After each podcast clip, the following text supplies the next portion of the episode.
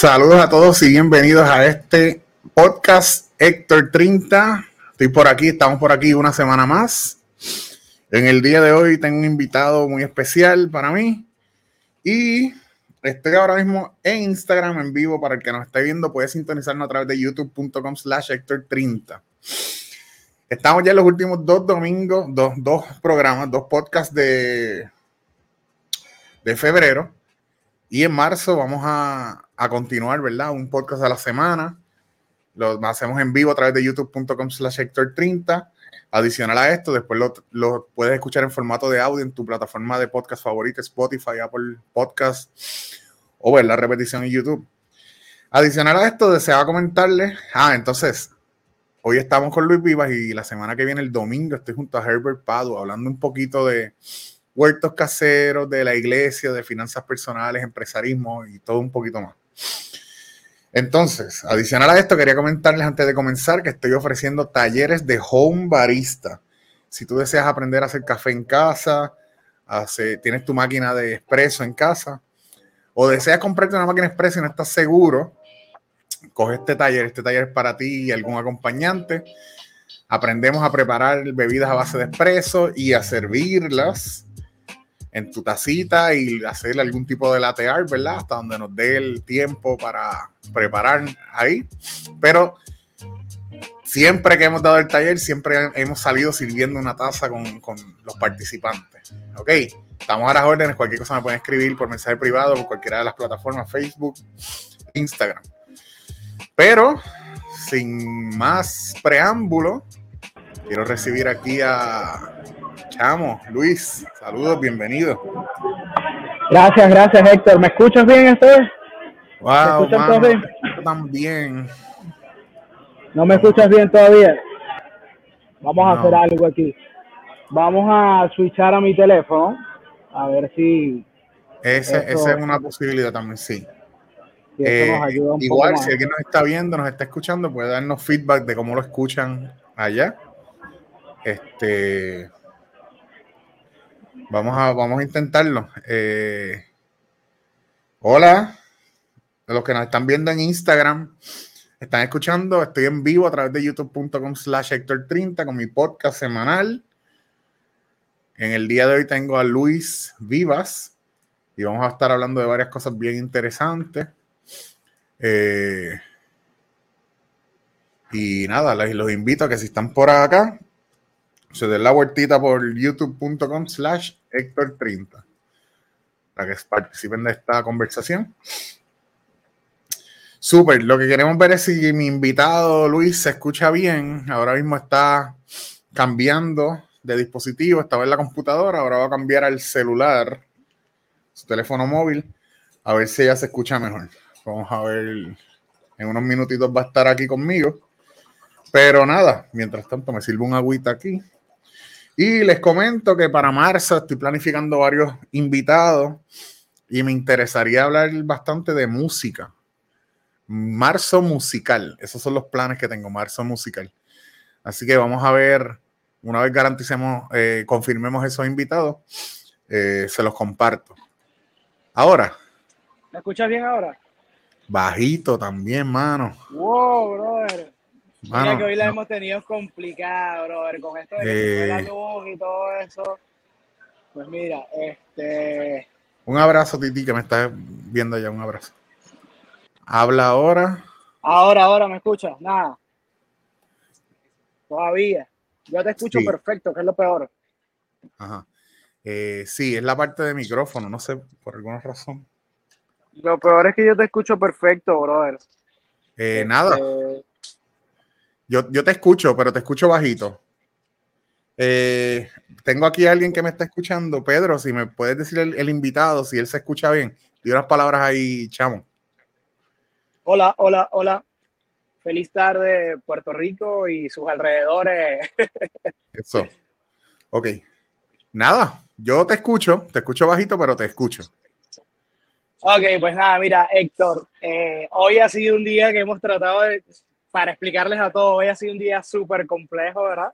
Porque pues Héctor tiene su dinámica y pues obviamente yo también tengo mi dinámica y yo reservé todo mi día para esto y el simple hecho de que se haya ido la luz hace que todo, brother, este, se complique, pero nada, aquí estamos. Eh, súper. Eh, nada, pero estamos aquí. Eso es lo importante. Mira, tengo aquí varios comentarios. Me dice Maritere que se escucha bien allá. Eh, mira, ahora te escucho mejor. Eh, déjame intentar algo aquí. Habla ahora. Hello, hello, hello, hello. Probando, probando, probando, probando. Hmm. Sí, vamos a ver. Settings, general, audio. Ok, ok, ok. Voy a, voy a intentar algo, un segundo. Ok.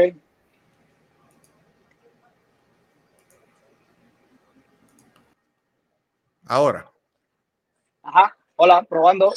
Brother, creo que era un setting de mi computadora más que de ti. Viste, ah. Héctor, y así no me pasó trabajo a mí, Héctor. No puede ser así. Lo lamento mucho, mano. Eh, era un setting acá que no tenía asignado el, el interfase de audio escogido bien. Pero nada, qué bueno. ya, estamos aquí. Ya resolviste. Sí, ya sabes que si le vuelve a pasar, lo tienes que revisar, que eso es lo bueno cuando no le pasa algo así, brother. Sí, qué bueno, qué bueno. Eh, lección aprendida.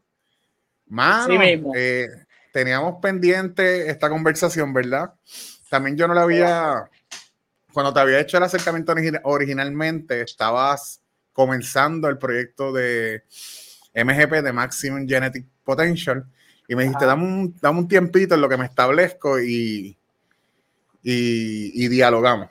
Eh, la gente que me está viendo a través de Instagram, voy a desconectarme de Instagram, pero pueden escucharnos y vernos a través de youtube.com slash Héctor 30. Entonces, eh, realmente yo no le di mucho seguimiento al, al, podcast en ese momento, pero en este 2022 pues lo retomo y entre la lista de invitados, pues tengo tu nombre. Y nada, hago el acercamiento y gracias por acceder y aquí estamos. No, gracias a ti, Héctor. En realidad esto fue algo que yo creo que estuvo bastante pendiente por hacer desde hace mucho tiempo, inclusive antes de la pandemia. Yo creo que una vez estábamos hablando allá en lo que era el antiguo CrossFit SJU. Exacto, también. Y tú dijiste, bueno, sería bueno como que reunirnos un poco y tú sabes, hablar de café, carne, CrossFit, etcétera. Y pues se te dio. De repente no como tú querías, pero pues las cosas nunca son así. Sí, sí, eh, exacto. Y yo creo que es mejor así, ¿verdad? Como se deba dar más que uno forzarlo. Sí, esta parte, esta parte del podcast a mí me agrada mucho. Eh, primero para saciar mi, mi, mi, curiosidad, porque aquí yo aprendo muchísimo y yo he tratado un tiempo para acá ser más curioso. He tratado de ser más curioso. Eh, porque hay mucho, qué sé yo, uno se cree que se las sabe todas, ¿verdad? Pero hay tanto que uno desconoce y, y creo que la mejor manera es eso, eh, eh, siendo curioso, preguntando, aprendiendo, leyendo, buscando.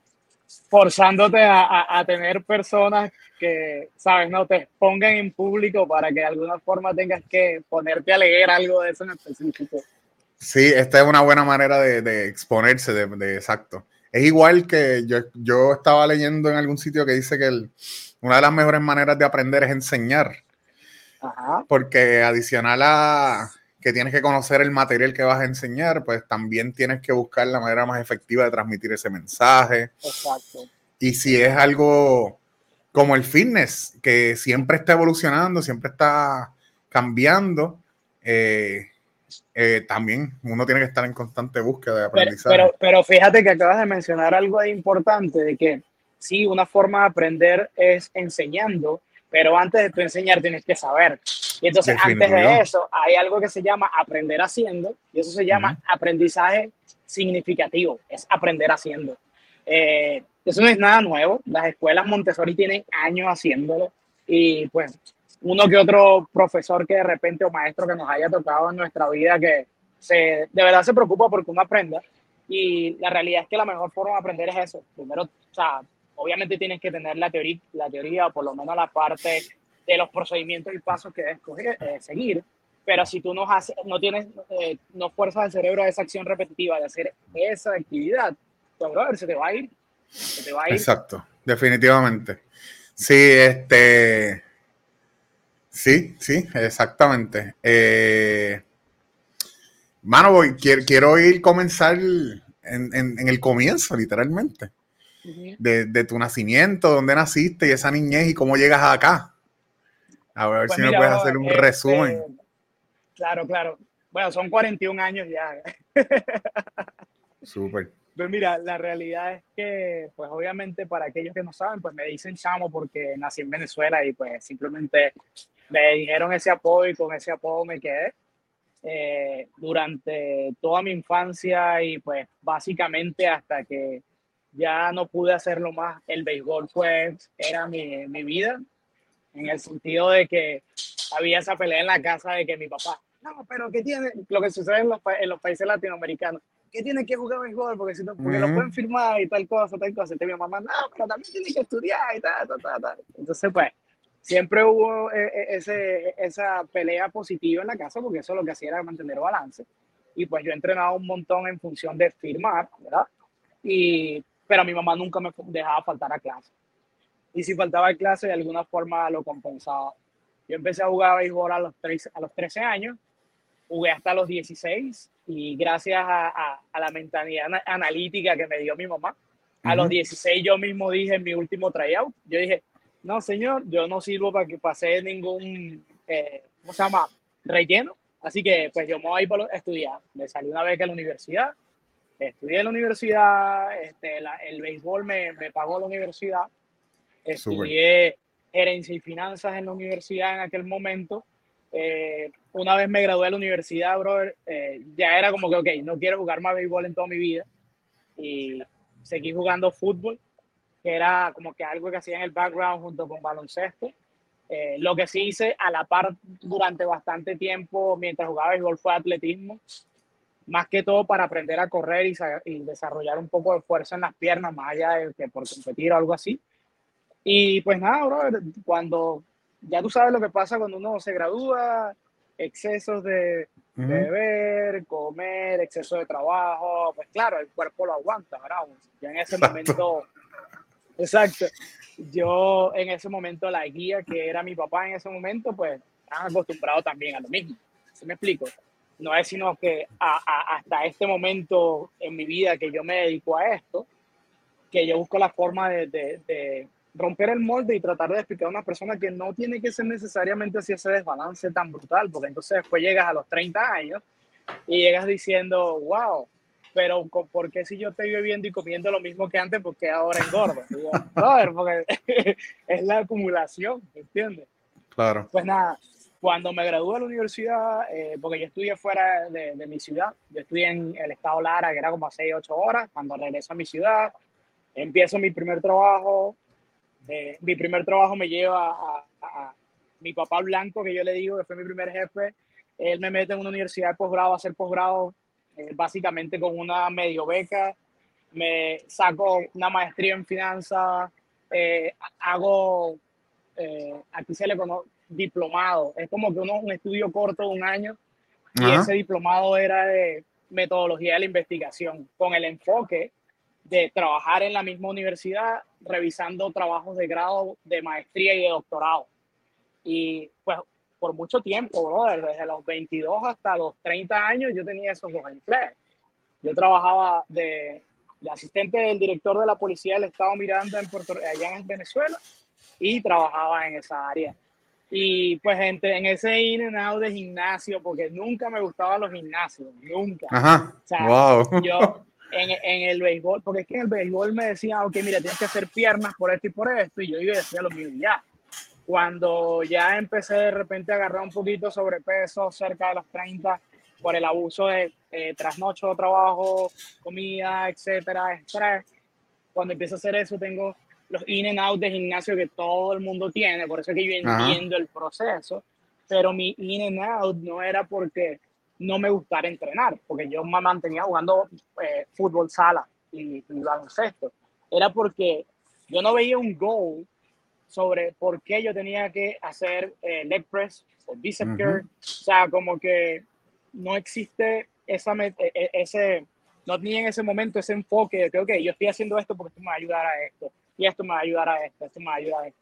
Y pues estuve en ese in and out, bro, hasta que me vengo acá a Puerto Rico, eh, me mudé junto con mi esposa, trabajo, cuando llego aquí, lo primero que yo cuando prendo el televisor eh, fue que estaban transmitiendo en ESPN los Games del 2010 o 2011, algo así. tenían que pasar los pasamanos y eso. Yo, quiero hacer eso. Entonces, pues ya después en el 2012 empecé lo que era Reebok Profit Ironheart y bro, ha sido un crecimiento continuo hasta ahora. Brutal. Estábamos, yo estaba, eh, Dios mío, con, con, Michael, que estaba ahí ahora contigo. Y también me contaba de, de Ironheart. Así que ese Ironheart es algo que quiero eh, hablar más adelante con, Dios mío, se me fue el nombre ahora. Con Oscar. Eh, con Oscar. Oscar quiero tenerlo acá por, para hablar de esa parte histórica del CrossFit de Ironheart, pero también de lo que está haciendo ahora, porque las últimas cosas que siempre veo son cosas bien interesantes, interesantes dentro del salud, dentro de la salud. Exacto.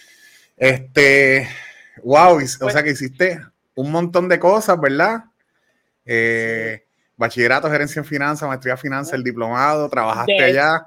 De hecho, cuando ya yo estaba trabajando aquí en Ironheart, eh, o sea, yo tenía mi horario de oficina, yo trabajaba en lo que era antiguamente Show, lo que es Cardinal Health, yo trabajaba en la parte de finanzas allí. Y en la noche llegaba aquí como hacía todo el mundo a clase en Ironheart, ¿verdad? Y en mi primer año saqué el level 1 y el level 2. Estamos hablando del 2013, yo sé que así de, de, de obsessed me volví con eso, ¿Y, ¿Y qué fue lo que viste? Porque entonces me mencionaste algo bien importante, ¿verdad? Que creo que le pasa a mucha gente. Estabas entrenando, pero no veías una meta, no veías un, un porqué, una motivación concreta. Sin embargo, llegas, ves el CrossFit, inmediatamente te, te metes y ves y sacas level 1, level 2 pero lo estabas viendo desde un punto de vista más, con, más de competir o más de aprender o más de... ¿Qué, qué, te, ¿qué te, enganchó del CrossFit que no te había enganchado anteriormente el fitness tradicional, por decirlo de una manera? Lo, que pasa es que detrás, es la forma en que yo funciono. Detrás de cada una de las cosas que yo hago, tiene que haber una razón de ser, del por qué yo hago eso. ¿Sí me entiendes? O sea, yo no digo nunca, porque uno nunca debe decir nunca, pero yo no voy a decir, ah, bueno, voy a hacer eso por, ah, por hacerlo. Yo vi eso y me llamó la atención específicamente CrossFit, porque yo decía, ok, sí, está cool verse bien, pero ¿de qué sirve verme bien? ¿Sí me entiendes? O sea, claro. Eh, esas personas vinieron a darle una, vamos a decir que un, un, motivo al por qué una persona de repente tiene que tener las piernas fuertes o tiene que tener buen cardio o tiene que tener ambos. Entonces, eso me enganchó a mí una vez porque yo decía, ah, ok, sí, yo, yo, yo sé, estoy claro que de repente tengo que bajar de peso, pero hacer bicep curl, ¿para qué? O hacer squats, ¿para qué? Ahora, o sea, ahora ya teniendo un motivo y una razón, eh, yo, yo, vamos a decir que me quedé enganchado automáticamente con eso. Qué bien. Y esa razón ha cambiado en todos estos 10 años sí, me imagino que. Diferente, pero dentro de. Que ha evolucionado, ¿verdad? Porque el, el, mismo CrossFit ha cambiado, ha evolucionado. Del CrossFit han surgido otras variantes, ¿verdad? O, otros enfoques que vamos a entrar un poquito más adelante. Quiero entrar un poquito más adelante en eso. Pero sí, la vida cambia, ¿verdad? Tener hijos te cambia las cosas, los empleos, o sea, todo eso. todo eso cambia. Este. Eh, ¿Eres padre? ¿Qué edad tienen? pues mira, Lara, Lara tiene ocho años y se llama Lara no por Lara Crofts, sino por Lara, la mamá de Superman. Porque sabes que yo soy un freak de todo lo que es, este, no sé, animes, eh, Marvel, DC, so, Eso es parte ya de mi cultura, por así decirlo. Estoy viendo Gotham ahora, la serie. Diablo, esa serie está dura, bro. Esa serie está dura y yo nunca la llegué a ver completa. Porque siempre, o sea, como que cuando ya yo di, cuando ya yo llego a un punto que estoy en una serie, de repente, este, como que ya yo puedo predecir lo que va a pasar, ya pierdo el interés. Ah, sí, entiendo. Este, sí, sí, me enganchó, me la recomendaron y ahora estoy juqueado ahí. este, tengo una prima que se llama Lara, pero es por el grito, de, por el grito de Lares. Ah, el día del grito de Lares. No, no. Sí, ella no. No, no, no sabía eso. O sea que no, no, no, eh, eh, estoy no estoy familiarizado con lo que se refiere a lo que te refieres con el grito de Lares. Ah, el grito de Lares es un suceso histórico donde se, de Puerto Rico. El, en septiembre, ¿verdad? y no, no quiero meter las patas. Es un suceso histórico, ¿verdad? Que, que... no, no, no, no, no. No, estaba esperando que me echara la explicación, la clase magistral. Sí, sí, nuestro productor, ¿verdad? Si nos puede hablar un poquito más del grito del Ares. Aquí le, el grito del Ares para buscarlo. nuestro productor aquí, que ah, búscanos algo ahí del grito del Ares. Gracias, el productor. Mira, nos está compartiendo aquí el productor. Aquí está. Ay, espérate. Eh. Ah, no, esto no era, esto no era. Espérate que hice un revuelo aquí. Eh, wow, lo siento, lo siento, no quiero que mi. Eso es algo que podemos hablar, hermano. Eh, déjame ver. Ah, pues Pero. Este, mi, otra nena tiene tres años para salvarte. Gracias. mi otra nena tiene tres años, ella se llama Amelie. Y esa es candela puro, brother. De verdad. Ajá. Mire, está. ¿Qué dice el grito del Ares? Mira, el grito del Ares. 23 de septiembre. Revolución patriótica con el propósito de obtener la independencia de Puerto Rico sobre el régimen de España. Se dice que fue el, único momento que Puerto Rico ha sido realmente independiente, fue por ese periodo de tiempo. Pero creo que hubo un chota y cuando chotearon, pues, pues nos mangaron y nunca se llevó a cabo con el, ¿verdad? la, independencia completamente del país. Pero sí, nada, mi prima se llama Grito, eh, Lara, porque nació el día del grito de Lara. Ah, mira, ¿qué tal? Diablo, te, puse, te puse en el spot, Héctor. Bueno, tú te sí. pusiste. Sí, no, pero tú sabes que es, es algo. Yo no, no sé cómo sea en Venezuela, pero sí, yo he escuchado muchas veces hablar que en otros países de Latinoamérica eh, enseñan su historia eh, y se sabe en su historia desde niño, incluso que si tú vas a República Dominicana, te pueden hablar más de hostos de lo que aquí en Puerto Rico mismo mucha gente te pudiera hablar. Porque quizás no, aunque sí se nos enseña en la escuela, ¿verdad? Historia de Puerto Rico, pero creo que no se le da suficiente énfasis. Énfasis o peso o prioridad. Y pues acabo de ser yo el, lamentablemente, el vivo ejemplo. Pues, pues mira, este, no sé, por mi experiencia personal, eh, tanto la de allá como la de aquí, yo te puedo decir que tiene más que ver con las personas o la escuela donde estudiaste y los maestros que tuviste de historia. Te lo explico por esta siguiente razón. Eh, hay muchas personas, igual que yo en Venezuela, que antes de yo emigrar y que Venezuela se volviera un revolú, había gente que no sabía. O sea, como que mira, que se celebra tal fecha, no sabía nada. Y yo, o sea, yo estudié allá. Así que pues ya ahí está el factor de que puede haber sido o la escuela o el maestro. Ah, Cuando yo vengo acá, la experiencia que yo tengo con mi hija es que en la escuela donde ella está, le dan únicamente historia de Puerto Rico. Todavía no le dan historia de Estados Unidos. Lo cual no está mal, pero una de las cosas que yo le pregunté a la maestra es como que, mira, pero ¿por qué ustedes no le dan historia de Estados Unidos? Ah, no, porque nosotros vamos de los micros a los macros. Sí, ok, pero ustedes, imagínense, es como que quieranlo o no, somos un Estado, pues también tiene que al menos enseñar eh, la bandera o, el coro del, himno de Estados Unidos, etc. Yo sé que hay una barrera desde el punto de vista del idioma, pero vuelvo y te repito, esa es mi percepción. ¿okay?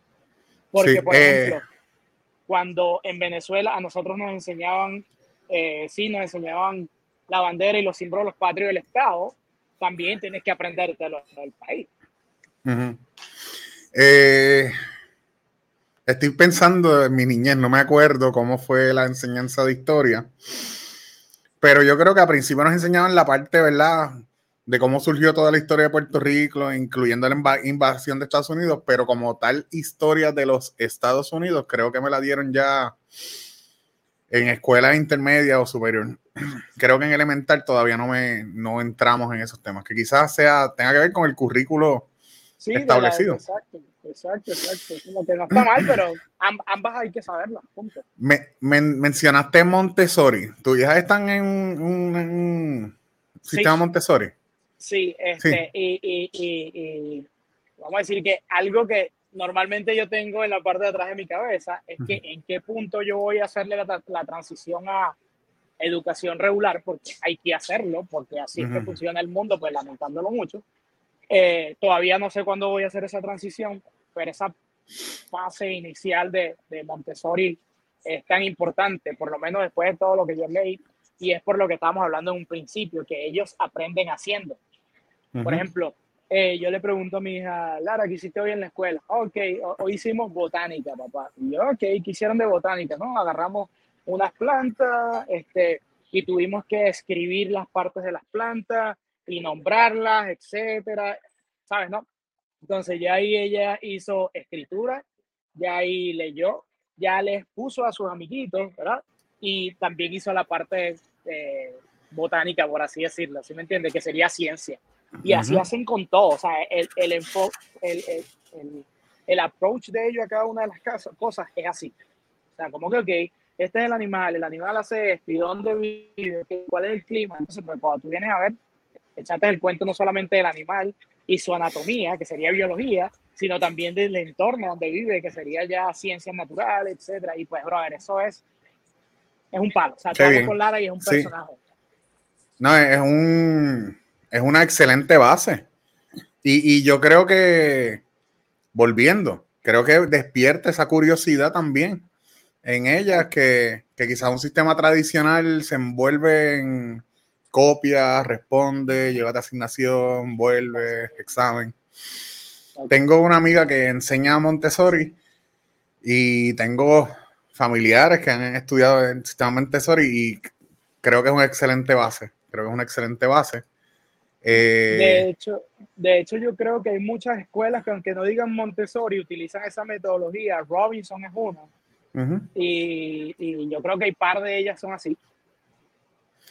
Lo, que, lo, que no, lo que no sé es, porque creo que no, no utilizan mucho la parte tecnológica, ¿verdad? Creo que parte de, del sistema es incluso no utilizar parte mucho tecnológico, pero no sé hasta qué punto darle de codo sea algo positivo también, porque a veces, a veces no es, no es, no es, no sé, como que no tiene que ser todo o nada. Pero... No, yo te entiendo, yo te entiendo, y eso es lo que, y, y eso es básicamente una de, las eh, de las preocupaciones que tengo, porque yo estoy seguro que en los próximos años vamos a tener que hacer la transición, y es porque mi experiencia personal con eh, la forma en que vamos a hablar de Estados Unidos, que es lo que está más cerca, y Puerto Rico. Estados Unidos y Puerto Rico evalúa a las personas, no solamente desde el punto de vista educativo, sino a la hora de buscar un trabajo, es bien cuadrada. O sea, es como que si yo te estoy dando A, B y C, no me digas que puede ser B o A o medio C, tú tienes que decirme la que es y ya. O sea, así lamentándolo mucho funciona el mundo. Y, bro, yo después me gradué de la universidad, eso fue un shock para mí.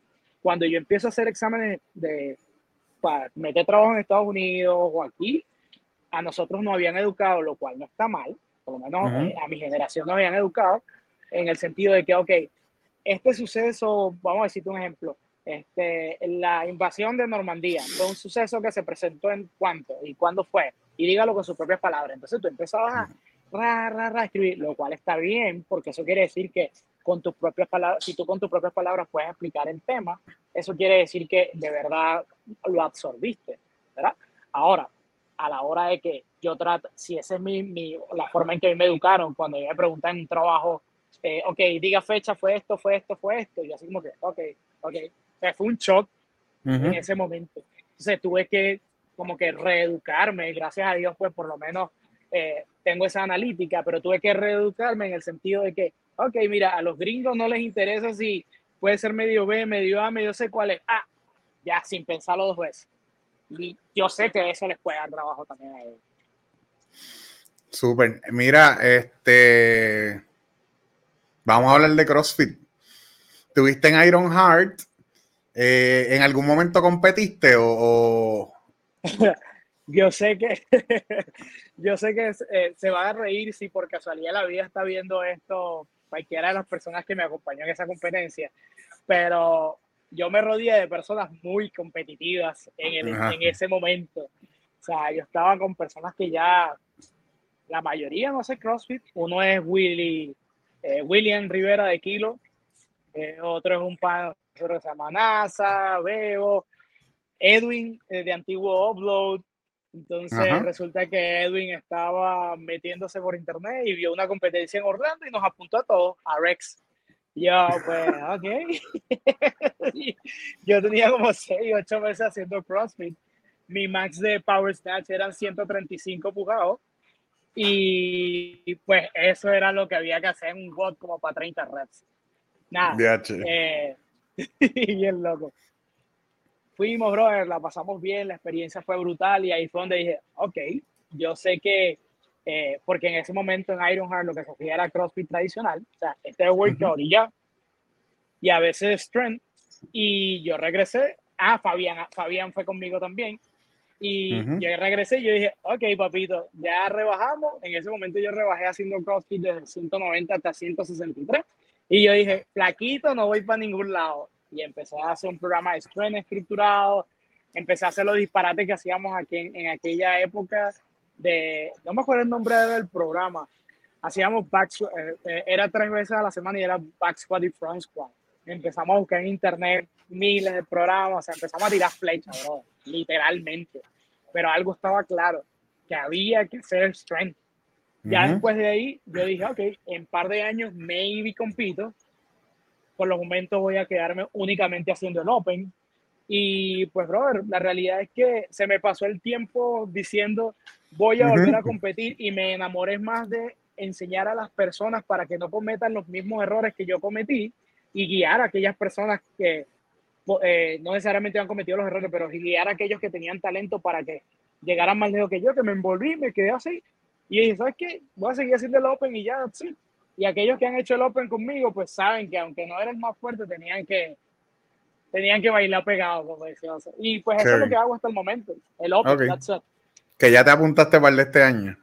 Así mismo es. Ni el año pasado, Salvador, el año pasado lo hice igualito. De verdad. este, eso, esa parte de. Nada, es, parte de. O sea, ¿cómo es? Tú dices que en Puerto Rico, ¿verdad? Se hacía solamente el workout y después te incluiste esa fase de fuerza y que hacían y buscaban por internet programas. Pero eso fue una fase de descubrimiento, ¿verdad? Que pasó en todo el deporte, porque este deporte es joven, básicamente.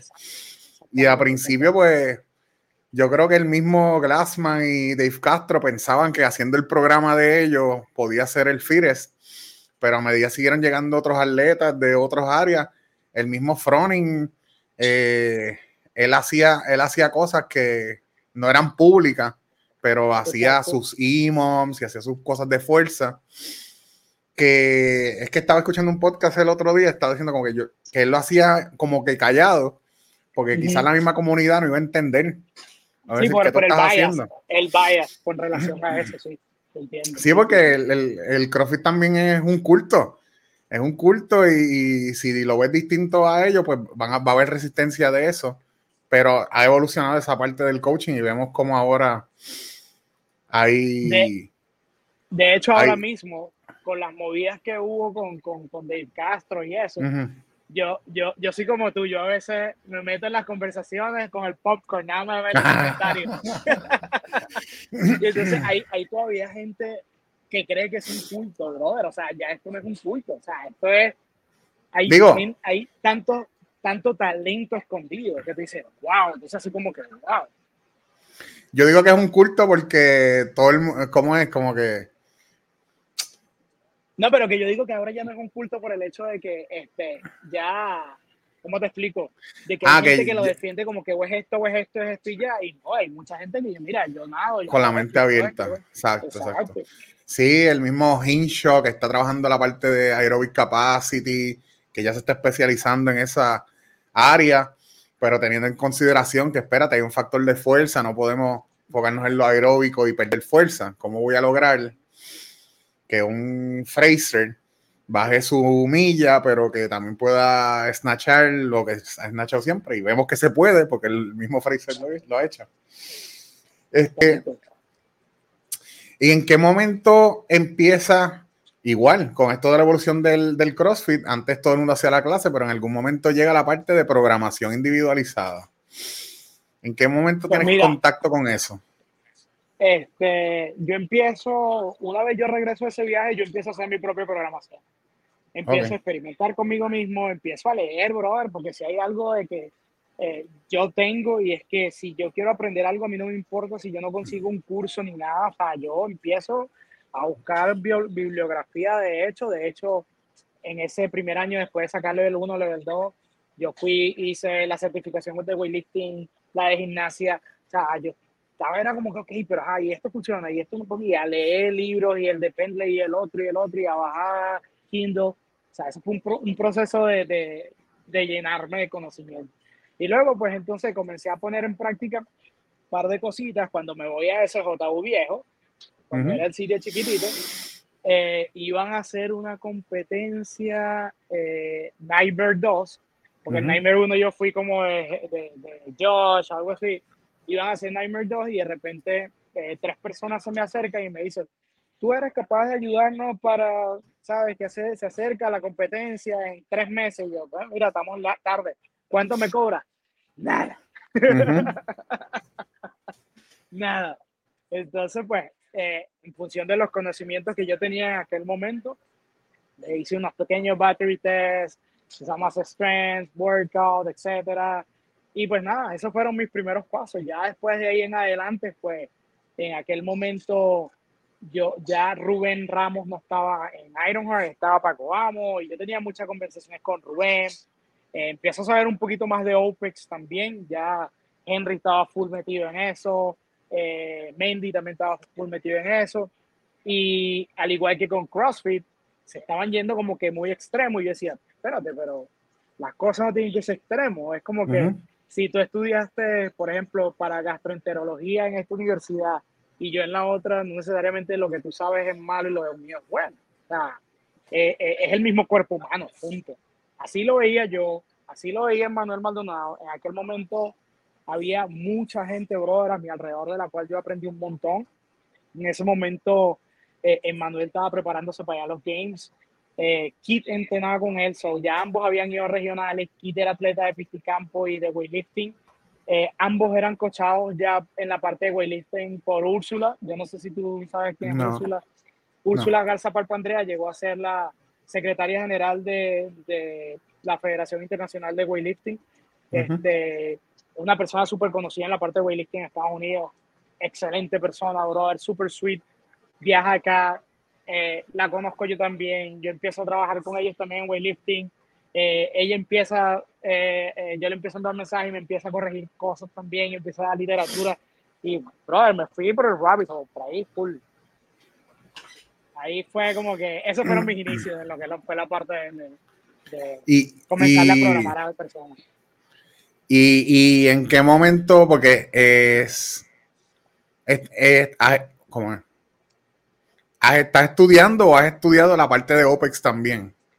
o no sé si la, la, terminaste o no la has terminado. Pues porque sé que hay, que hacer los proyectos y eso. Exacto, pues mira, yo la comencé en 2000, ¿cuándo fue eso? 2015 la comencé yo. Eh, en aquel momento era por módulos. Ajá. hice los dos primeros módulos, eh, tuve mi primera hija y dije, ok, ya, no puedo costear ambas cosas, punto. Lo paré, seguí, eh, buscando información por otros lados y educándome de otra forma, ¿verdad? Porque siempre hay otra forma. Eh, conozco a Dani López Calleja, el, el de Miami Soul, CrossFit Soul. Eh, él, eh, conozco la gente de Training Think Tank. Le hago como que les empiezo a escribir cosas y me empiezan a contestar y pues también comienzo a, a recibir feedback por allí. Y no fue sino hasta el 2019 que comienzo de nuevo a hacer OPEX. Y llamo, afortunadamente eran las mismas personas, fueron bastante receptivos con mi caso y me dijeron, ok, mira, te podemos hacer un ajuste en el precio, pero tienes que estudiar todo al principio. Pues, perfecto, eso quiere decir que voy a, voy a, eh, hacer un repaso de todo eso. Ahí, ahí no tienes problema con esa parte de recibir conocimiento. Yo, para nada, para nada. Y comencé a hacer eso eh, a la misma par que, que comenzó la pandemia, bro. Y entonces, pues ya ahí tuve que emigrar a yo a crear en GP, eh, envolverme en GP y sí, ya tengo todo listo, me falta el proyecto porque pues ahora estoy dedicado a este proyecto. Que pues mira, no es que uno sea más importante que otro, lo que pasa es que este es el que me permite pagar aquel. That's Claro, claro, sí, sí. Entonces, en GP nace luego, ¿verdad? Desde que, de que cierra ese JU y estás buscando continuar tu proyecto, ¿verdad? Básicamente. Formalmente sí, este, siempre tenía eso en la parte de atrás de mi cabeza, siempre, obviamente, eh, buscando la forma de, crear, de, trabajar en la misma sinergia que SJU. Ya de hecho, antes de que SJU cerrara, yo veía dos, daba dos, tres clases de CrossFit y el resto era dedicarme al piso, eh, no solamente estar con mis clientes, sino ayudar a los clientes de otros coaches que estaban allí, porque a la final, pues, todos teníamos que lavarnos una mano siempre lava la otra, punto. Estaba un grupo, yo no sé si tú llegaste a ir, un grupo que se llamaba Competitive, pero era Competitive de Masters en realidad, porque eran personas bastante, bastante, vamos a decir que gifted, pero todos, bro, ahí no había ninguno por debajo de 35 años. Y, Brutal. Y, lo cual era, bien chévere. y lo cual era súper cool. Eh, y pues nada, eh, ya eso lo tenía yo en mente y pues mira, vino la pandemia y tuve que tirarme al agua, así como que, mira, esto es lo que es. Lo que pasa es que a mí no me gusta hacer las cosas y hacerlas mal, así que yo no tenía ni siquiera página ni nada, entonces que llamé a Francisco, que es un pana mío que, que siempre ha trabajado con Miria, este, llamé aquí, llamé a la entonces empecé a darle una escritura un poco más clara y yo soy de los que piensa de que no es llegue rápido, sino que el paso sean sólidos. Y aquí estamos, eh, poco a poco. Lo importante es que lo que a mí me gusta es ayudar a las personas. Si tú quieres competir o no quieres competir o quieres estar sano, yo, vamos a decir que lo que más me gusta de mi trabajo es eh, de alguna forma guiar a las personas con lo poco que yo conozco, porque hay que estar claro de que hay gente que sabe muchísimo más que yo. ¿Y por qué MGP? ¿Por qué ese nombre? Ah, pues mira, eh, una de las cosas que de, de donde viene el nombre es porque algo que a mí siempre me molestaba, justamente antes de, de yo decidir no jugar más béisbol, era, yo tenía conocimiento ya en aquel momento de que hay unas personas que por genética son más rápidas, otras son más fuertes, eh, otras son más explosivas. Era lo que no me cabía en la cabeza, obviamente yo vengo de old school de béisbol, y era porque de repente uno no podía ir mucho, porque no podía hacer squats, porque no podía hacer paralela o te vas a lastimar. O sea, a mí eso me molestaba, pues yo decía, pero es que no, o sea, porque ya él es fuerte, si yo quiero ser fuerte igual que él, yo tengo dos opciones, o, o uso esteroides o simplemente entreno. Y sin embargo, usando esteroides necesitas entrenar también. Mucha gente tiene Exacto. esa, malinterpretación de que es una píldora y ya, y eres Superman, y no, no, que darle. ¿Entiendes? Entonces, hoy, siempre hoy precisamente hablaba de eso. Hoy precisamente hablaba de eso de los esteroides con, con alguien. Ajá, pues siempre tenías eso en la cabeza. Siempre tenía eso parte de atrás de la cabeza, porque yo, entonces yo digo, bro, nosotros siempre subutilizamos nuestro potencial genético, siempre, en el sentido de que eh, si eres de, si tu papá te puso en soccer desde, chami, desde chamaquito, o si nunca tocaste un instrumento, o no sé, si nunca aprendiste a manejar una bicicleta, o sea, son estímulos a los que no fuiste sometido y por ende estás subutilizando tu potencial genético. Ahora, yo con todo lo que yo sé ahora, yo he ayudado a niños, ¿verdad? Porque yo siempre digo a las personas que nosotros los adultos lo que estamos es resisting entropy, pero a los pocos niños que he tocado, yo tocaba en el sentido de ayudarlos a, a, desarrollar su potencial genético.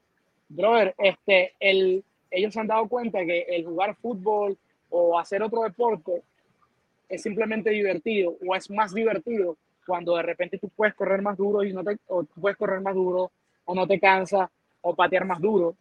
Y es porque esa base atlética siempre es un eslabón perdido dentro de lo que es eh, nuestra, nuestra inclusión al deporte, sobre todo en Latinoamérica, que nos ven, que ven a la mayoría de los chamitos como para salir, ah, bueno, sí, este, juega béisbol, o juega fútbol para que saque el nombre de la familia, o para que tengas dinero, o porque a tu papá le gusta y nunca lo pudo hacer, y se nos olvida de que, mira, brother, aunque tu hijo haga gimnasia y aprenda a hacer back squat, front squat, deadlift, y obviamente aprenda a manejar bicicleta y todo lo que sea, todos los otros deportes son complementarios.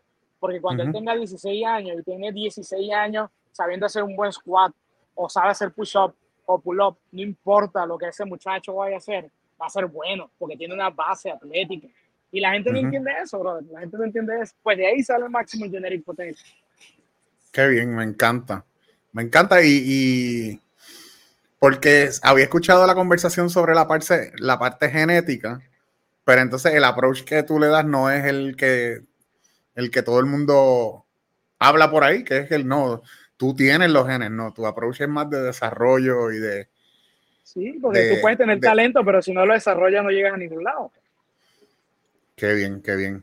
Este, tengo aquí la página, déjame enseñarla por aquí para todo el mundo. El que no lo siga aún, pase por Instagram. ¿Estás en alguna otra de las redes o principalmente Instagram? Por los momentos no, porque el tiempo no me, no me da para enfocarme en otra cosa.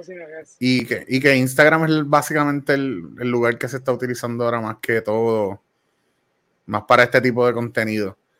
Este, y por ahí van, van a encontrar tips, van a encontrar información me encanta, ¿verdad? Eh, los colores, me encanta todo el contenido, de verdad. Pues, Así que... He, tenido buenas personas que me han ayudado porque no creas que yo hago eso. Ajá. Súper. He, tenido muy buenas personas que me han ayudado a hacer eso. Oye, eh, dentro de la comunidad de CrossFit en Puerto Rico tenemos otra persona, de mi conocimiento, otra persona, quizás hay más, venezolana, y es la gran Valentina Soyo. ¿Cuándo conoce a Valentina? Valentina yo la conocí fue aquí, ella es de Valencia, Estado Carabobo. ella es, sí, sí, yo las admiro muchísimo allá, el trabajo que están haciendo en CrossFit Rincón, y espero tenerlas pronto por aquí. Creo que voy para allá, tenemos que coordinar porque voy para allá a darle un taller de café. Oh, y creo que voy a llevar mi barra de café para allá también. Pero me encanta. y, pues yo cuando voy a Rincón el fin de semana, este, le digo, mira, ¿puedo entrenar? Sí, tú sabes que tú no tienes que preguntar nada. Sí, es una, una, tienen una comunidad bien chévere. Ahora mismo rumbo al Open, me encanta todo lo, todo lo atenta que ella es a su, comunidad, todo lo atenta que es a sus voluntarios, eh, la atención. Ahora le está haciendo unos pequeños clipsitos a cada uno de los que va a participar. Eh, ella, estudió eso, creo yo. Yo creo que estudió marketing algo así, porque, porque eso no, e, e, ese trabajo está muy bonito. no, ella, ella lo estudió y lo ejerce, ¿verdad? Ella tiene su proyecto de marketing. Y, el, y lo mejor es que tiene el experimento ahí, que es ese, ese proyecto. Tiene su propio experimento y, y ya desde antes ella tiene bien clara la parte de CrossFit de comunidad. Y la cultura de CrossFit, tú vas a ese box, para mí, el box de allá de CrossFit Rincón es el más CrossFit de aquí de Puerto Rico, ¿entiendes? que sigue la cultura, que sigue la estructura, que sigue todo. para mí, eh, de, los que yo conozco. De hecho, yo este, fui, hice el Open el año pasado allá, hice el de los double unders y los Wowods, lo hice allá abajo. Yo igual cuando voy a, me tiro para Rincón, voy a aprovechar y paso por allí. Este, y tú, tú eres, eh, ¿cómo es? Tú eres el coach de Gabriela, ¿verdad? De... Soy el coach de Gabriela y muchos más por ahí que, que, no son tan miria. Exacto. digo, Gabriela, ¿verdad? Porque eh, influencer, ¿verdad? Está bastante pegada en las redes. Y, y está, está, te he visto en Golden Mile. ¿Estás de entrenador allí o entrenas tú allí? Entreno, entreno allí, entreno allí. Hay varios de mis clientes que entrenan allí. Soy amigo, soy muy amigo de los dueños, por eso en, principio iba allá. Ojo, no es que no sea amigo de, de Ricardo, que lo tengo aquí cruzando la esquina. De Ricardo ah, claro, sí, sí, sí, Lo que pasa es que cuando yo comencé a entrenar con ellos antes de que se mudaran, Ricardo todavía no había abierto. Entonces me vine a entrenar con ellos ahí, pues me quedé, como también Luis, que le dicen cabra, era coach hace años también Iron Heart, ¿sabes? No, hay mucha gente de mi edad, entre comillas. Ok, ok, ok. No, no he ido. De... Al nuevo spot, brother. No he ido, no he ido ahí allá. no me sacan nadie. de verdad. Súper Qué chévere. Eh, veo que, que, te instruyes mucho, veo que lees mucho y me, me, me, gustó mucho lo que dijiste, como que aunque no hay un curso, me meto a las bibliografías y sigo buscando. Eso es algo que me imagino que, que tienes una buena fundación, ¿verdad? Un fundamento, buen fundamento de tus estudios y de tu maestría, ¿verdad? Eh, pero es, esa hambre de buscar conocimiento me parece súper cool. Eh, ¿Tienes algún contenido? Yo creo que eso nace con, con uno, brother. Sí, en mi caso me da, me da mucho trabajo. Me da mucho trabajo, pero me he dado cuenta que si es un tema que te interesa, no te cuesta trabajo. O sea, pero en mi caso la lectura es algo que me ha dado mucho trabajo hacerlo, ¿verdad? Porque es algo que no, no, no, hacía desde chiquito, hacía lo que me, me tocaba y obligaba. Pero hay tanto buen contenido y tantas buenas opciones en libros físicos, en libros digitales, en audiobooks. Yo, yo por lo general leo en Kindle, en la aplicación, y con el audiobook a la vez. Así que lo estoy escuchando oh, y lo estoy viendo. Y Kindle tiene un feature que que vas leyendo y vas diciendo, sí, sí. Y lo va sombreando. Exacto. Así que si, mi atención se me va, lo estoy escuchando, lo estoy viendo y me lo está sombreando, así que no hay, no hay excusa para, irme de, ahí. Y, y, ha sido de la manera que he podido leer más, porque realmente he tratado con libros físicos y realmente no, no cuadro. Yo, yo, he, estado, yo he estado haciendo eso eh, para mejorar mi inglés, porque este esta es la realidad con relación al inglés en Sudamérica no les importa el inglés, punto. o sea, allá nadie, o sea, puede pasar generaciones sin que nadie sepa una palabra en inglés. No hace falta. Digo, es, eh, eh, eh, es, lo que a uno le, claro, sí. enseña. Entonces, yo... pero aquí sí, ustedes, están, ustedes están obligados, porque aquí tienen señales de tránsito, muchas cosas en inglés, ¿entiendes? Y con, y con eso hay mucha gente que no le importa tampoco. Exacto. Eh, Mira, disculpa que te interrumpa. Ah, yo tengo una historia bien funny. Cuando trabajaba en, en Warsaw o en Cardinal Health, eh, ya, eh, ojo, no, no, no, es, no, es, que no es que yo no es que no sepa hablar inglés, pero como soy tan perfeccionista, siempre trato de hacer las cosas mejor posible.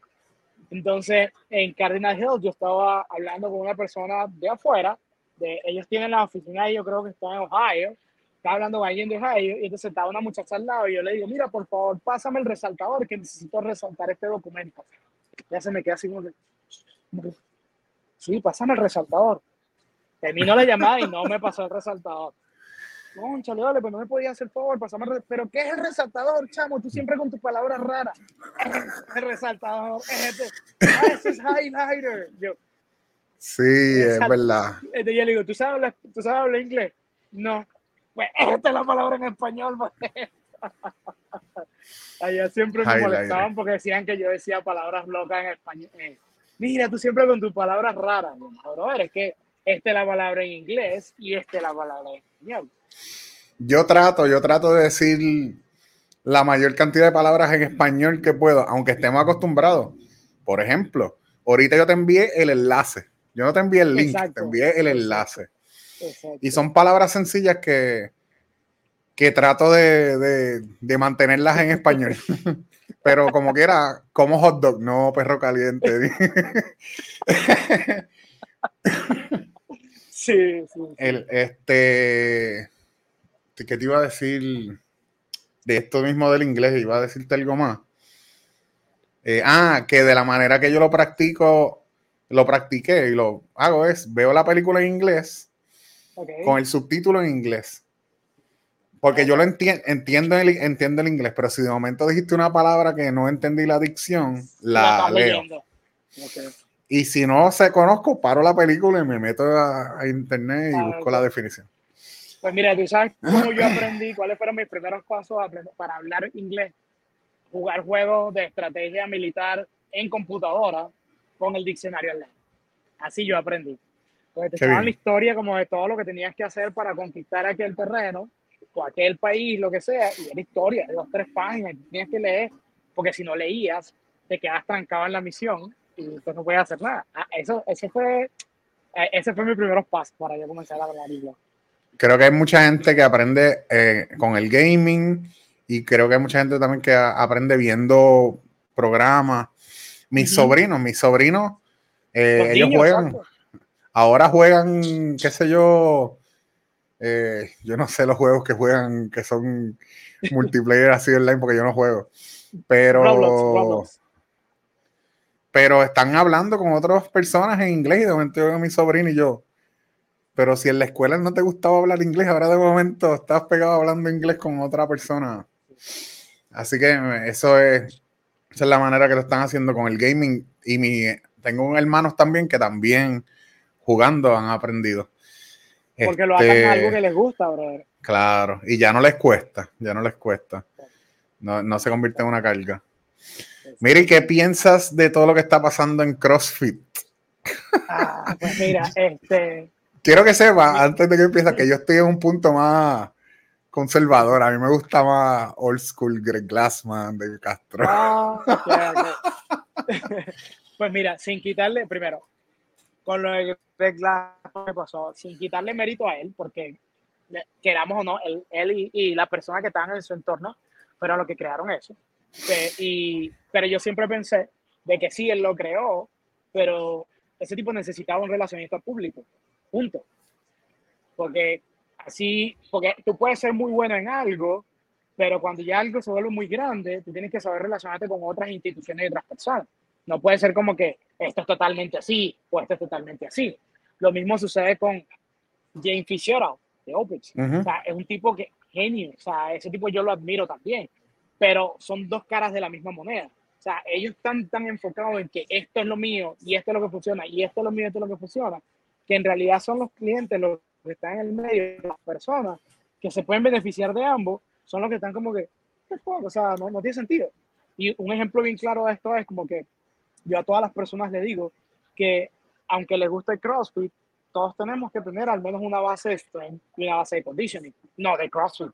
O sea, tú tienes que hacer back squat, descansa, back squat, descansa, bicep curl, descansa, y después haces cardio solo, de alguna u otra forma.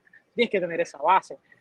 Todo el mundo no tiene la holgura económica de contratar un coach que le haga ese tipo de programación, ¿verdad? Y por el otro lado, en el caso de CrossFit, la, esa muchas veces es la, la, primera exposición de muchas personas a lo que es functional fitness. Y es mucho más accesible que pagar un coach individualizado. Obviamente hay factores que no se controlan y que es imposible controlarlo, como que de repente si tú fuiste a este CrossFit, tenías coaches que de verdad están pendientes de ti y en este pues no. ¿Sí me entiendes? Pero eso pasa en todos lados. Entonces, e, e, ese es mi punto. Ambos, pero eh, estamos viendo en algo bien lo que está en todo el mundo, de que o es negro o es blanco, y la realidad es que las cosas no son así, las cosas son grises. Y, y, pues ahí yo soy gris. Mira, yo soy gris, porque es, la realidad. O sea, lo importante es ayudar a las personas. Punto. Sí, eh, yo, sí, definitivamente Glassman, cuando metía las patas, las metía hasta el fondo, ¿verdad? Y creo que un relacionista público le, hubiese salvado el pellejo muchas veces. Qué sé yo, cuando de momento le dio con cerrar las redes sociales, todas las cuentas, eso fue como un ataque ahí.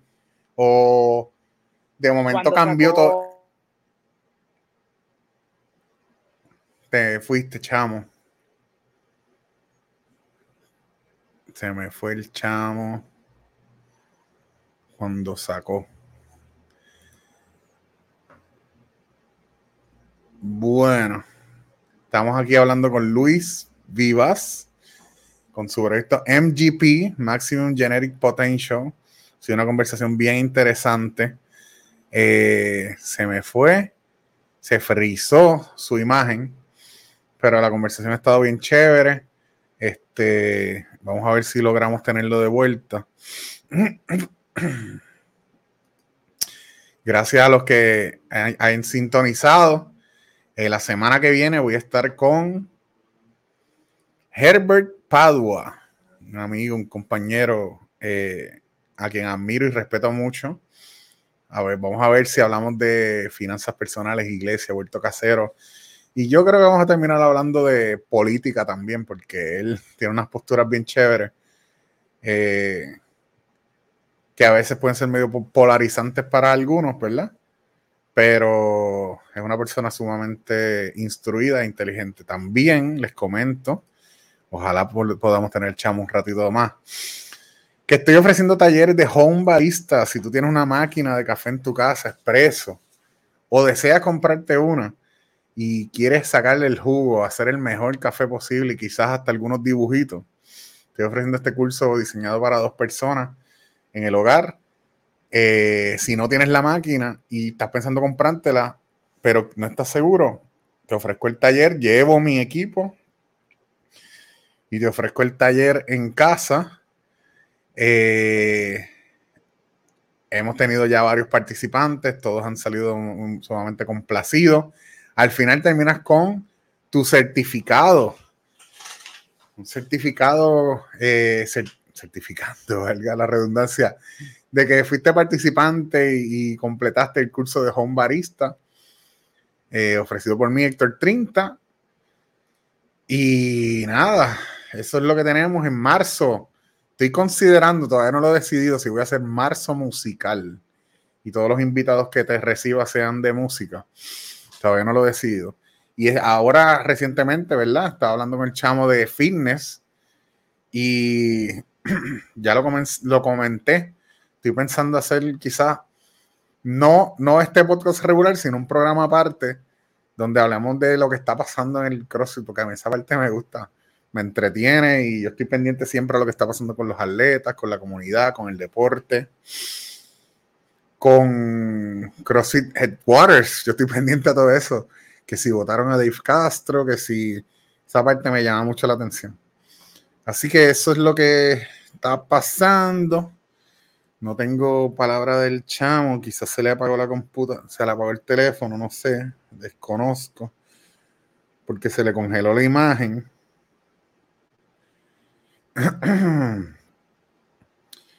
Eh, si no, pues terminamos el podcast y seguimos posteriormente, pero quisiera, quisiera cerrar el podcast con él. Este, déjame escribirle aquí rapidito. Vamos a ver.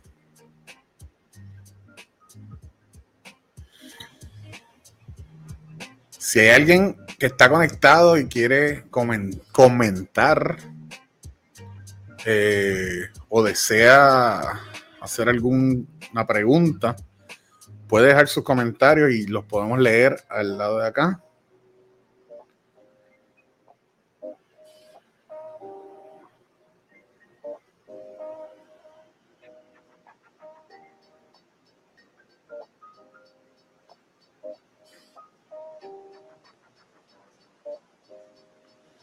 Agradezco inmensamente a Luis Vivas, el chamo, eh, por haberse conectado. Se fue la luz en gran, muchas partes del área metropolitana y él hizo lo posible, se fue allá a Café Don Juan y se conectó desde allá para estar conmigo hoy y poder traerle este podcast a todos ustedes. Eh, vamos a ver, vamos a ver. Regresé. Yes, aquí estamos. Se, se congeló la imagen de momento. Sí, bueno, no sé qué este, pasó. Pues nada, estamos hablando de Greg Glassman. sí, eh, no me acuerdo de qué específicamente estábamos hablando. Mm, de los cambios. Entonces, con el otro cambio que te iba a decir, que es el caso de lo que pasó con Dave Castro, eh, que ya no va a estar, etcétera, sin quitarle méritos, tampoco es que me simpatiza, eh, pero sin quitarle, sin, sin quitarle méritos todo lo que hizo, ¿cierto? Pero yo considero que ese es un tipo de posición que tienen que rotar por lo menos cada tres años. Porque si no, brother, eh, la programación va a seguir un orden específico y es en función de eh, todo lo que esa persona tiene en la cabeza. ¿Sí me explico? Eh, sí. yo, considero que deberían derrotarlo como cada tres años, de manera tal de que, ¿saben? No? Los, los competidores se vean expuestos a diferentes tipos de mentalidades y de desafíos. Porque eh, estamos claros que la mentalidad de este tipo de CEO funciona hasta que ya no funciona. Entonces, tiene que de repente traer a otra persona. ¿Entiendes? Anyway, ya lo que hizo lo hizo bien y lo que hizo mal lo hizo mal. Sin embargo, eso creó un precedente. Es simplemente el momento de vamos a dar el paso y move on. That's it. O sea, como que. Yo creo que yo estoy de acuerdo contigo. Creo que es una posición que debería rotarse o incluso no, quizás no, bueno, quizás el puesto de director, pero que sea un equipo el que haga esa tarea, porque aunque sí él tenía gente alrededor, básicamente él era el que estaba a cargo de, del, del, show entero. Eh, yo pienso que debería haber un equipo el que trabaje eso. Lo que sí, y estoy de acuerdo con que sea una opción que se sabe que no, esté más de 3, 4 años ahí. Pero ciertamente estamos pasando unos, unos tiempos y el, el despido de él fue tan atropellado, más todo lo que se viene comentando y eh, como que fue bien atropellado. Algo pasó ahí y eso es lo que no me agrada, lo que no me agrada. Que lo voten justamente después de, que ya él acababa de, programar el Open. Eso, o sea, estaba bien shady eso. Está bien shady y, y conoce, no me agrada, no me agrada. Mira, lo que, lo que pasa es que yo, yo te voy a decir, eh, lo que yo pienso desde un punto de vista no de, de persona que le gusta el deporte y que lo sigue desde hace mucho tiempo, sino más bien como una persona que ha tenido empleos y ha pasado por algo similar a esto. Mira, cuando tú trabajas para una compañía, el jefe no le importa que tú estés a mitad del proyecto, si quiere salir de ti, lo hace. ¿Okay? So, eh, te digo eso porque, vuelvo para, para reforzar lo que tú estás diciendo, de que ahí tuvo que haber pasado algo. No necesariamente un encontronazo, pero maybe de choque de ideas o de dinero, brother. Mira, no hay nada que, que, sea más importante en este tipo de cosas que el dinero. Eso a nadie le puede, eh, pero eso no, no, hay, eh, no, hay, nada que quede más claro que eso. Pero pues, este, ya, ya nos enteraremos después. Y la comunidad va a seguir, y los gimnasios van a seguir funcionando, y el mensaje se va a seguir llevando, y este, esta metodología va a seguir cambiando vidas y va a seguir evolucionando. Ya, aunque ya estamos en otra otra etapa, por lo menos yo también he tenido ah, eh, eh, influencia de cerca de OPEX. Y yo, sinceramente, yo no creo que yo pueda volver a hacer una clase grupal, porque yo entiendo que no hay nada mejor para mí que hacer una programación que esté dirigida a mis necesidades y a mis metas, a mis planes. Eh, pero, y el nada, y el fitness va a seguir evolucionando de esa misma manera. Ahora mismo hay una, hay una gente que se llama Julián y Miranda que tienen street parking. ellos tienen un sistema, ellos salieron de CrossFit y diseñaron este, sistema. Mira, Miranda Allroyd, ella estaba en el mismo equipo de Calipa cuando era. Pues exactamente, el, eh, mismo Calipa. Pues Miranda tiene, tiene, creo que él, eh, tiene ahora el, en el apellido del esposo que es Alcaraz, Julián Alcaraz. Eh, y ellos tienen su proyecto que se llama Street Parking y es gigante, o sea, tiene un montón de seguidores el mismo Calipa tiene en CFIT, todo saliendo de verdad de la base del, del, CrossFit, pero moviéndose a otras esquinas. Y Fitzgerald, ¿verdad? Que sabemos el imperio que tiene con, con OPEX y lo completa, que es esa certificación de, de OPEX, que, que, te da otras herramientas, incluyendo la parte de, de negocio. Que tú coges el, el level 1, te dicen, mira, este es el level 1, cogiste los dos días, te da la certificación y yo no me arrepiento de haberlos pagado. Yo, yo le saqué tanto provecho a esa, esa certificación. ellos no le llaman certificación, pero nada. Este, a, ese curso, a ese curso le saqué suficiente, le saqué mucho, pero que entonces OPEX te ofrece otras cosas, otro tipo de seguimiento, otro tipo de herramientas. Y es parte de todo de lo mismo, de que esto va a seguir evolucionando, que esté Dave Castro, esté no, no, no esté, esté Greg Glassman o no esté. Vamos a seguir. Esto va a seguir moviendo. Mira, de hecho, este, hace bastante tiempo yo estaba conversando con eh, Dani Calleja, que es el dueño de Miami eh, CrossFit Soul, y él cuando llegó acá, lo que las primeras veces que empezó a venir, él decía, diablos, brother, pero ustedes aquí están obsesionados con OPEX, ¿por qué tanto? En aquel momento se llamaba OPT, aquí todo el mundo OPT y tal cosa, ¿por qué y tal? Y yo le digo, pero no sé, ¿por qué? No, porque hay muchos otros métodos de entrenamiento que funcionan. Ahí fue donde yo conocí Training Think Tank, etcétera, etcétera. Y yo le digo, bro, yo me he metido en todo y cada uno de esos. Y para mal o para bien, este es el único, vamos a decir, este es el único programa que está estructurado de manera tal que puede llevar a una persona de cero hasta poder entrenar a otra persona de una forma correcta. ¿okay? No es un curso de fin de semana que estos son los conocimientos en general, qué tan bueno vas a ser tú como coach o qué tantas personas vas a ayudar, vas a venir determinado no solamente por el curso, sino por todas las herramientas que tú busques por tu cuenta, porque si no las buscas, pues te vas a quedar donde está. En el caso de OPEX, está estructurado de tal forma que es como que si fuera una carrera bien corta, O sea, es como que una carrera universitaria corta y te explica las cosas como son, en el sentido de que, eh, ya lo va a sonar como que estoy haciendo propaganda, pero nada, es que es la realidad. Eh, yo estoy diciendo lo que es real. Claro. La realidad es que así tú no quieras estudiar más nada más adelante, simplemente siguiendo el protocolo que ellos tienen, tú puedes entrenar a una persona para estar sana o puedes entrenar tú para estar sana sin llegar a lastimarte entre comillas y poder hacer una progresión correcta con relación a lo que es strength, con relación a lo que es capacidad aeróbica, etcétera, etcétera.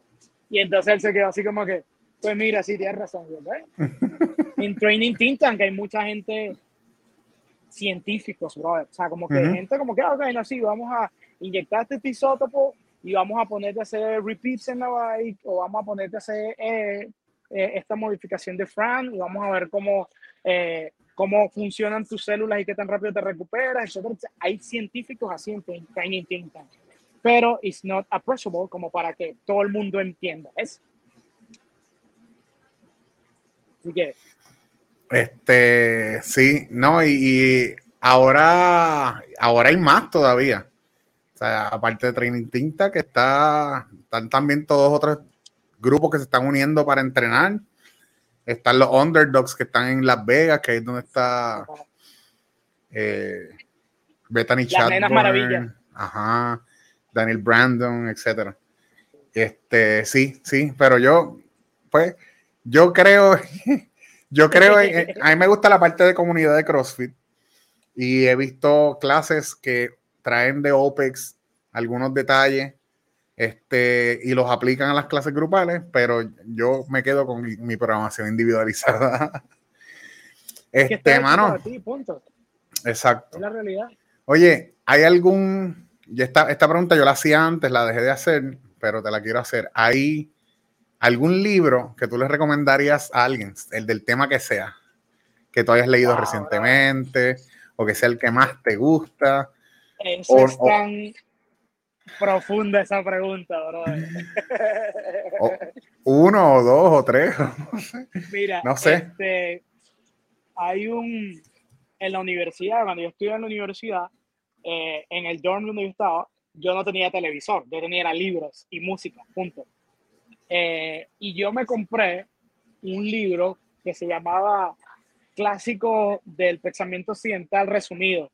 Ahí fue mi primera introducción a eh, el Tratado de la República de Aristóteles, creo que El Príncipe de Maquiavelo, eh, Leviatán, o sea, lectura bastante pesada, pero una vez tú la empiezas a leer, tú dices, ¿hasta cuándo carajo vamos a seguir cometiendo los mismos errores como humanos. O sea, todos y cada uno de esos libros escritos hace un montón de años, tú te pones a analizarlo y a compararlo con el, hoy en día. Es lo mismo, es lo mismo. Así que si alguien en algún punto quiere leer algo de tratar de entender por qué funcionamos como sociedad, pues debería o irse por Maquiavelo, Príncipe o la República. O sea, eh, perdón, el príncipe, el, príncipe es de Maquiavelo, el Leviatán creo que es de Holmes y la República creo, creo que es de Aristóteles. Eh, por eso te dije como que, wow, eso es un tema profundo. Pero es que todo empieza por ahí, bro. Todo empieza por ahí. Es como que es una cosa bien loca. Igual que el arte de la guerra eh, de Sun Tzu, tú le puedes dar aplicabilidad a miles de cosas. Si nos vamos a algo un poquito más entretenido, eh, pues maybe no leerse El Señor de los Anillos, sino leerse Silmarillion, ah, que ahora va a salir la serie para que más o menos entienda qué es lo que sucede en la serie. Si Marillion, todo lo que sucede un montón de años antes de que suceda el Señor de los Anillos. Y con relación a lo que yo hago, hay un libro que se llama Burn, no recuerdo ahora el autor, yo después te envío el, nombre del autor. Y este tipo eh, me gustó porque explica cómo funciona el metabolismo humano, ¿verdad? Y el de los simios y qué tan, cuáles son esas eh, cosas eh, que tenemos de similitud, pero a la vez no, pero está tan bien narrado que el tipo te, te, habla no solamente de hechos científicos, sino también de lo que él encontró en esas investigaciones y todo lo que le pasó en esas investigaciones, como que, que lo picó una abeja en, dentro de la nariz, y sabes, no, es como que un, un relato y, y, a la vez aprende. Ese es el más reciente que leí. Brutal, mira, lo encontré por aquí. Burn. The Misunderstood Science of Metabolism. Brutal. Pues yo ya los apunté toditos. Eh, ¿Verdad? Como te dije, me interesa seguir añadiendo cosas para leer. Así que te agradezco las recomendaciones. Y te agradezco que hayas estado aquí conmigo en el podcast, mano. Este, lo podemos pues repetir más adelante y seguir hablando de otros temas. Sí, porque dijimos que íbamos a hablar de CrossFit y entrenamiento y yo creo que fue lo que menos hablamos el día de hoy. Sí, Pero eh, pues, sí. Podemos, exacto, sacar otro día, hablar más a profundidad de cualquier tema, olvídate. Pues nada, Héctor, mira, de verdad, gracias por la invitación. Eh, Sabes, no, estamos a la orden MGP. Yo siempre trato de mantener contenido en la página de MGP de manera tal de que si la persona pues simplemente puede entrenar en su casa o no puede pagar un coach no puede pagar un gimnasio, pues mira, ahí tiene cosas bastante prácticas y, sencillas que yo entiendo que aunque no vas a sacar el six pack con esos, con, esos tips o esas recomendaciones que damos, por lo menos vas a estar sano, punto. ¿Entiendes? Porque todo comienza antes, antes de ir a la parte de fitness y muchísimo antes de ir a la parte de performance, tú tienes que trabajar en tu salud, en la parte de health, en dormir, comer, manejar el estrés, sobre todo el hecho de manejar el estrés en el sentido de que tú tienes que estar claro de que desde que uno nace hay muchísimas cosas que uno no controla. Entonces, pues tú tienes que estar, tienes que tener esa paz mental para saber que hay cosas que no vas a poder controlar y ya. Y pues nada, este, yo no sé si se puede decir grosería aquí, ¿no? Sí, seguro. Pues mira, hay un dicho bien cómico que yo tenía, lo tenía escrito en mi escritorio y decía, si la vida te da la espalda, agárrale el culo. That's it.